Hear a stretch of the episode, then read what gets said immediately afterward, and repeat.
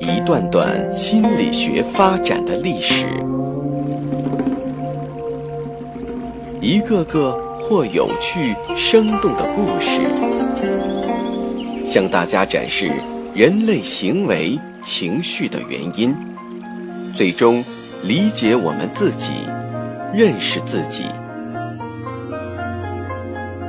倾听资深心理咨询师刘铁铮的心理故事会，上山微电台独家首发。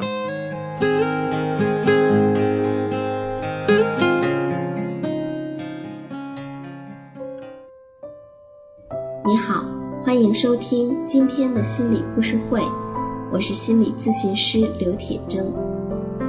卡尔·罗杰斯是人本主义心理学的主要代表人物之一，被誉为人本主义心理学之父。今天我们来了解他和他的理论。一九零二年，罗杰斯生于美国伊利诺斯的奥克派克，在家中的六个子女中，他排第四位。他的父亲是一位成功的土木工程师，母亲主持家务，同时也是一位虔诚的基督教徒。罗杰斯十二岁的时候，全家。迁到一个离芝加哥三十英里的农场，在那里，他度过了他的青年时期。由于严格的家教和繁琐的家务，他变得孤僻、独立和自我约束。一九一九年，罗杰斯考入威斯康星大学，选读农业，后来转修宗教。一九二四年，他获得大学文学学士学位。在此期间，他作为世界基督教学生同盟被选派到北京学习六个月。他说，他的新的经历扩展了他的思考。于是，他对自己的一些宗教基础观念开始质疑。毕业以后，他不顾父亲的反对，结了婚，在纽约安家。之后。他考上著名的自由宗教研究机构纽约联合神学院，两年以后转到哥伦比亚大学读临床心理学和教育心理学。他曾出任纽约罗切斯特禁止虐待儿童协会儿童社会问题研究室主任、罗切斯特儿童指导中心主任。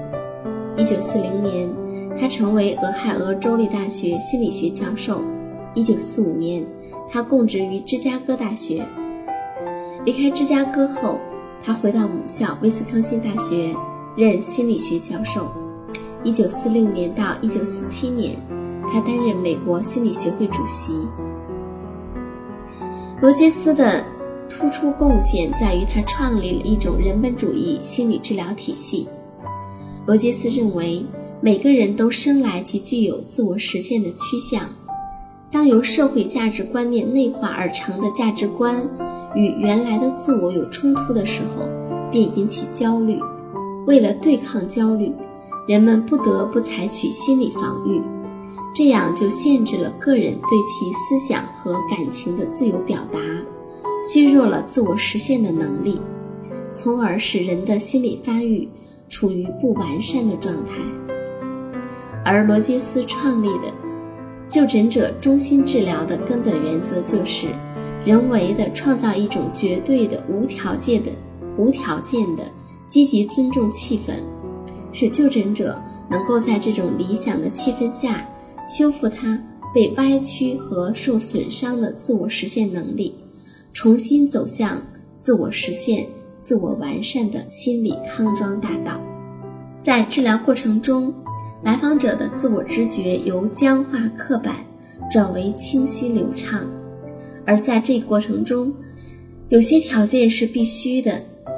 一个促进成长气氛，需要治疗师自我内部的和谐，对来访者的无条件的积极关注。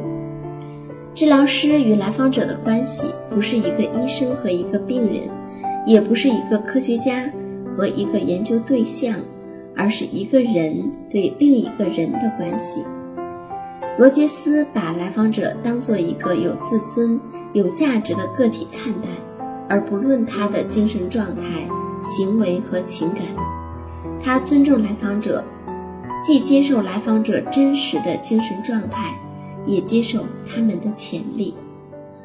他在《成为一个人意味着什么》之中写道：“常常有人这样问我，人们究竟因为什么问题前来咨询中心求助呢？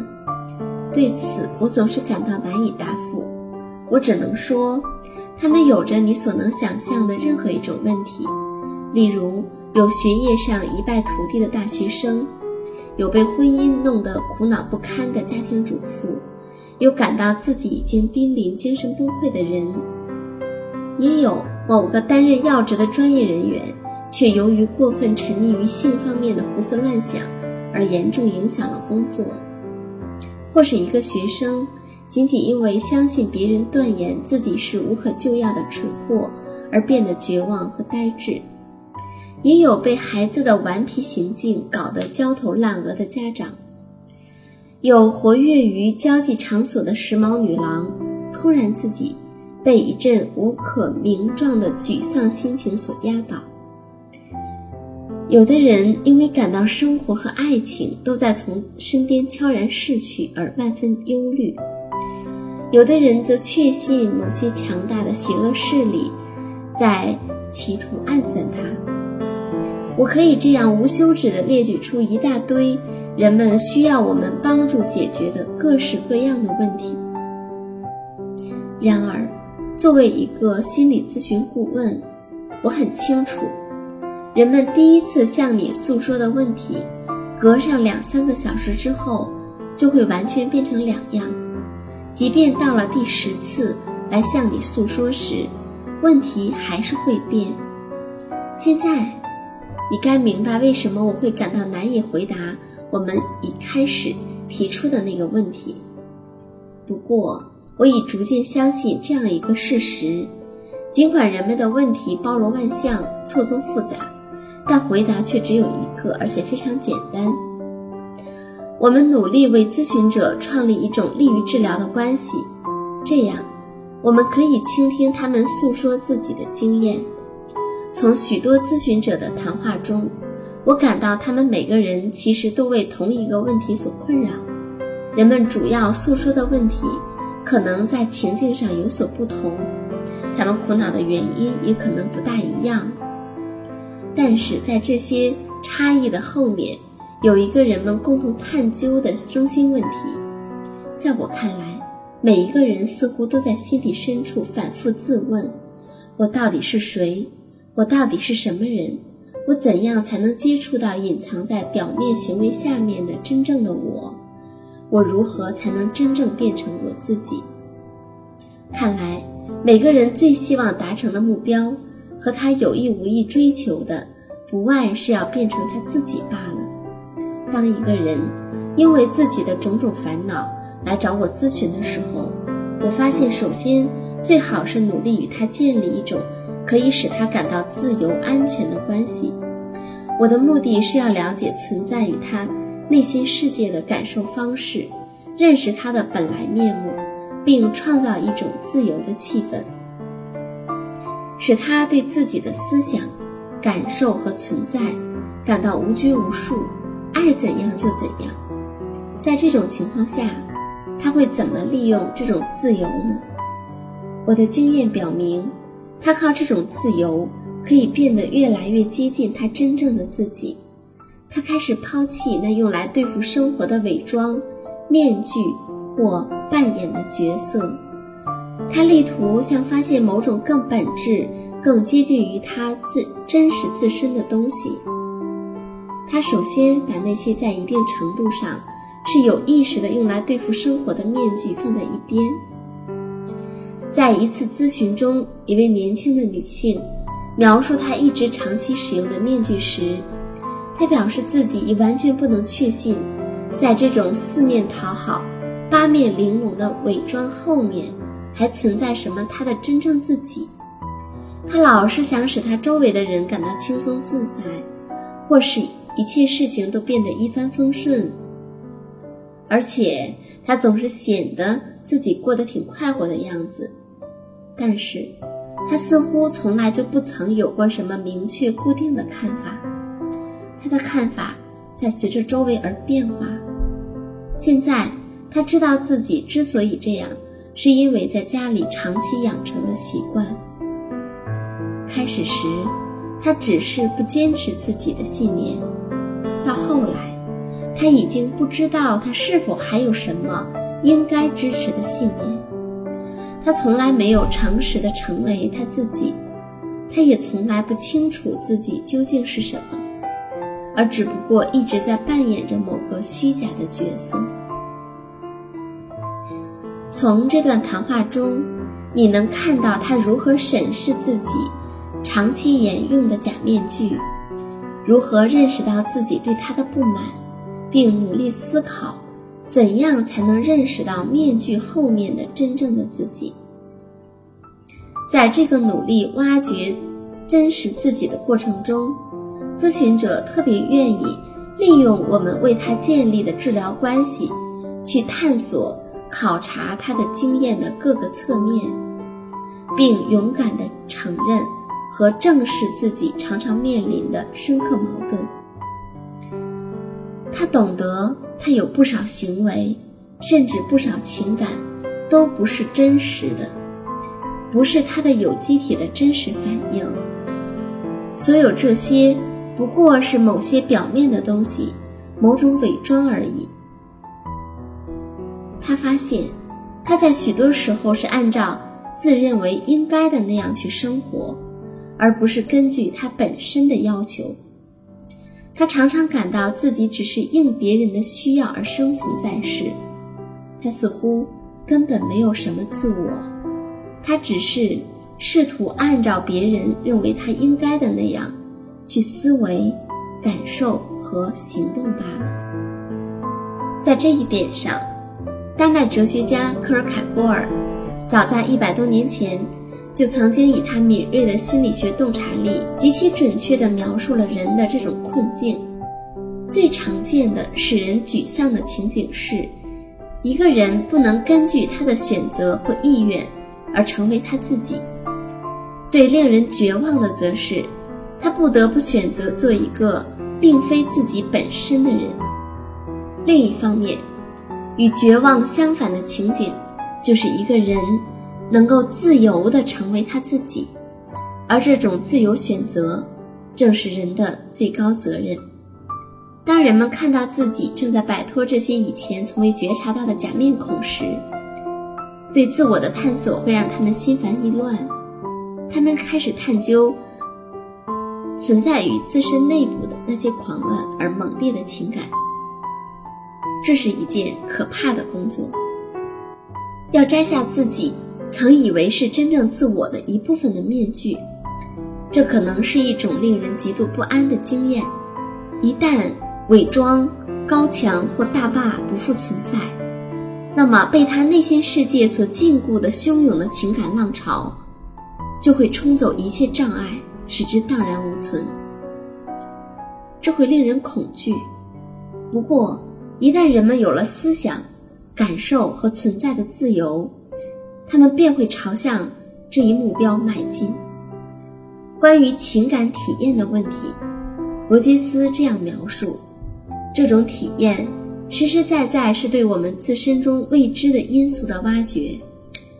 在我们的日常生活中，有各种各样数不胜数的原因，使我们不能充分体会到自己的情感态度。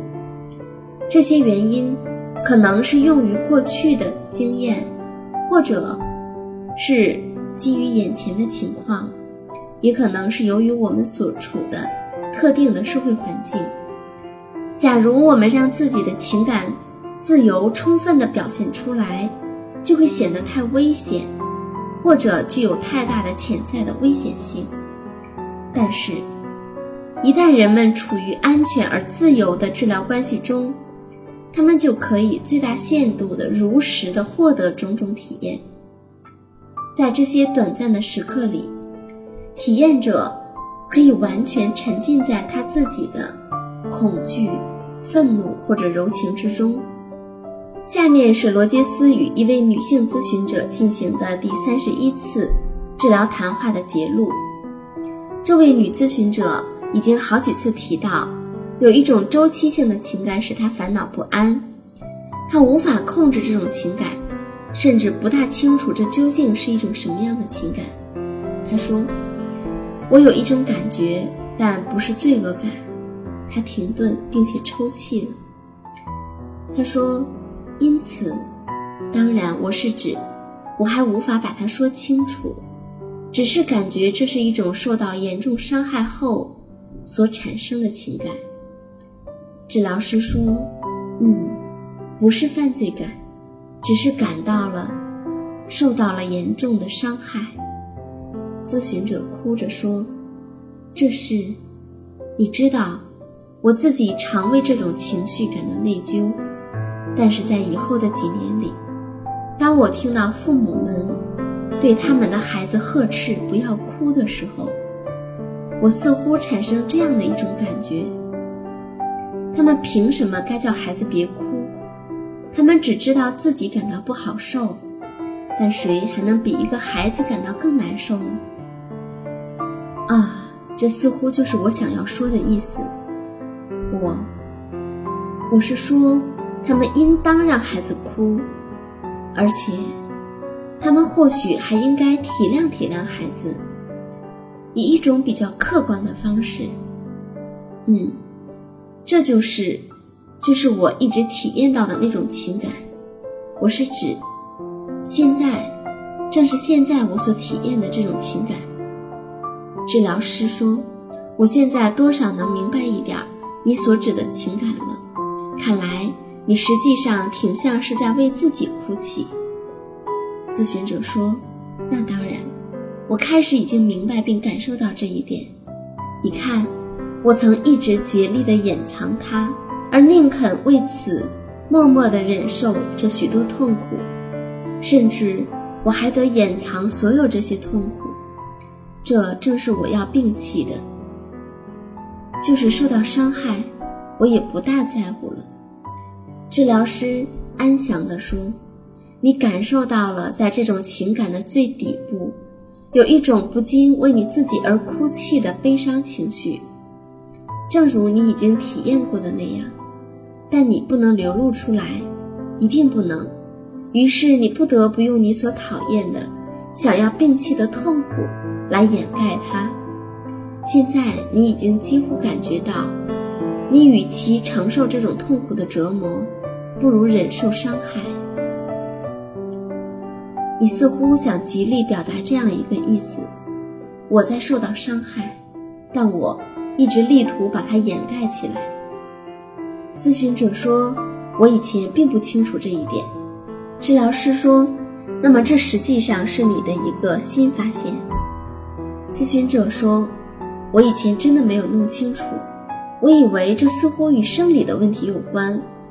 我我一直在我的自身内部到处查找。”看是否有些东西像神经末梢或其他诸如此类的细小组织给捣碎了。治疗师说：“你觉得你好像某些最脆弱的方面，几乎是纯生理性的，已经被压碎或损害了。”咨询者说：“对，我确实就产生了这种感情。哦，你这可怜的人。”治疗师说：“于是。”你不由得对这个人，也就是你自己，产生出一种非常强烈的怜悯感。罗杰斯说：“我希望上面这段引述表达出了一些我想极力说明的东西，即最大限度地体验你的情感。在这种毫无保留的情感流泻中，人们不仅可以体验到伤害和悲哀。”而且可以感受到人所能体验到的、所能产生的一切情绪，如妒忌、绝望，或者信心、骄傲、敏感的柔情，使人不寒而栗的恐惧，令人销魂的爱情等等。我们从这类体验中渐渐懂得，人正是在这种时刻才接近于他的本来面目，真正成为他自己。如果一个人通过治疗，以这种方式体验到了来自他自身机体的全部情感，也就是说，以这种自己能够清楚意识到的公开的方式体验这些情感，那么他就已经体验到了他自己，体验到了他自己所具有的内在。在他的成为一个人意味着什么中，罗杰斯还对发现自我以及体验自我有着更多的表述。那我们会在下一次的心理故事会中跟大家分享。今天的故事就讲到这儿，下一次再见。